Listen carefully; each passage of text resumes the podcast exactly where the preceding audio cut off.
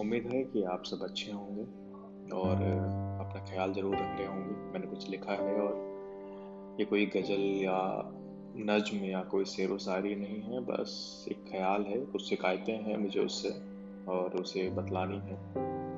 मैं शुरू करता हूँ कि ज़रूरी थोड़ी है कि तुम अपना वक्त मुझे सौंप दो, या फिर कभी मुझसे बात करके मेरा दिन अच्छा कर दो।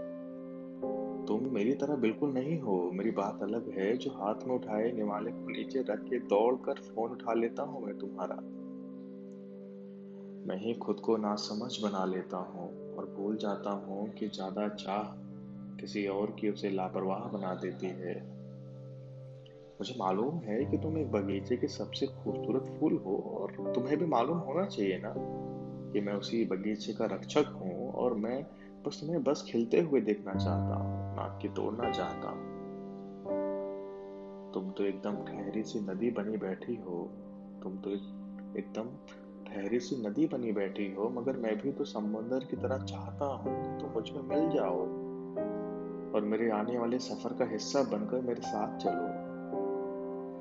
क्या मेरी ख्वाहिश ज़्यादा है मैं नाविक बनकर अपनी नाव में तुम्हें बिठाकर नदी के उस पार पास, उस पार ले जाऊँ? या फिर मैं किसी अनजान मुसाफिर की तरह रेलगाड़ी में तुम्हारे सफ़र का हिस्सा बनूं, बसंते वो सफ़र ज़िंदगी का हो?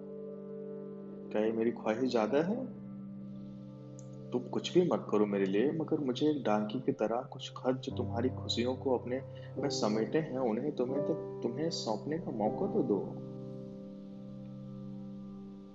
और ये मेरा फेवरेट है कि क्या ये मेरी ख्वाहिश ज़्यादा है कि मैं नाविक बनकर अपनी नाव में तुम्हें बिठा कर नदी के उस पार ले जाऊँ, या फिर मैं किसी अनजान मुसाफिर की तरह रेलगाड़ी में तुम्हारे सफ़र का हिस्सा बनूं? बसरते वो सफ़र ज़िंदगी का हो।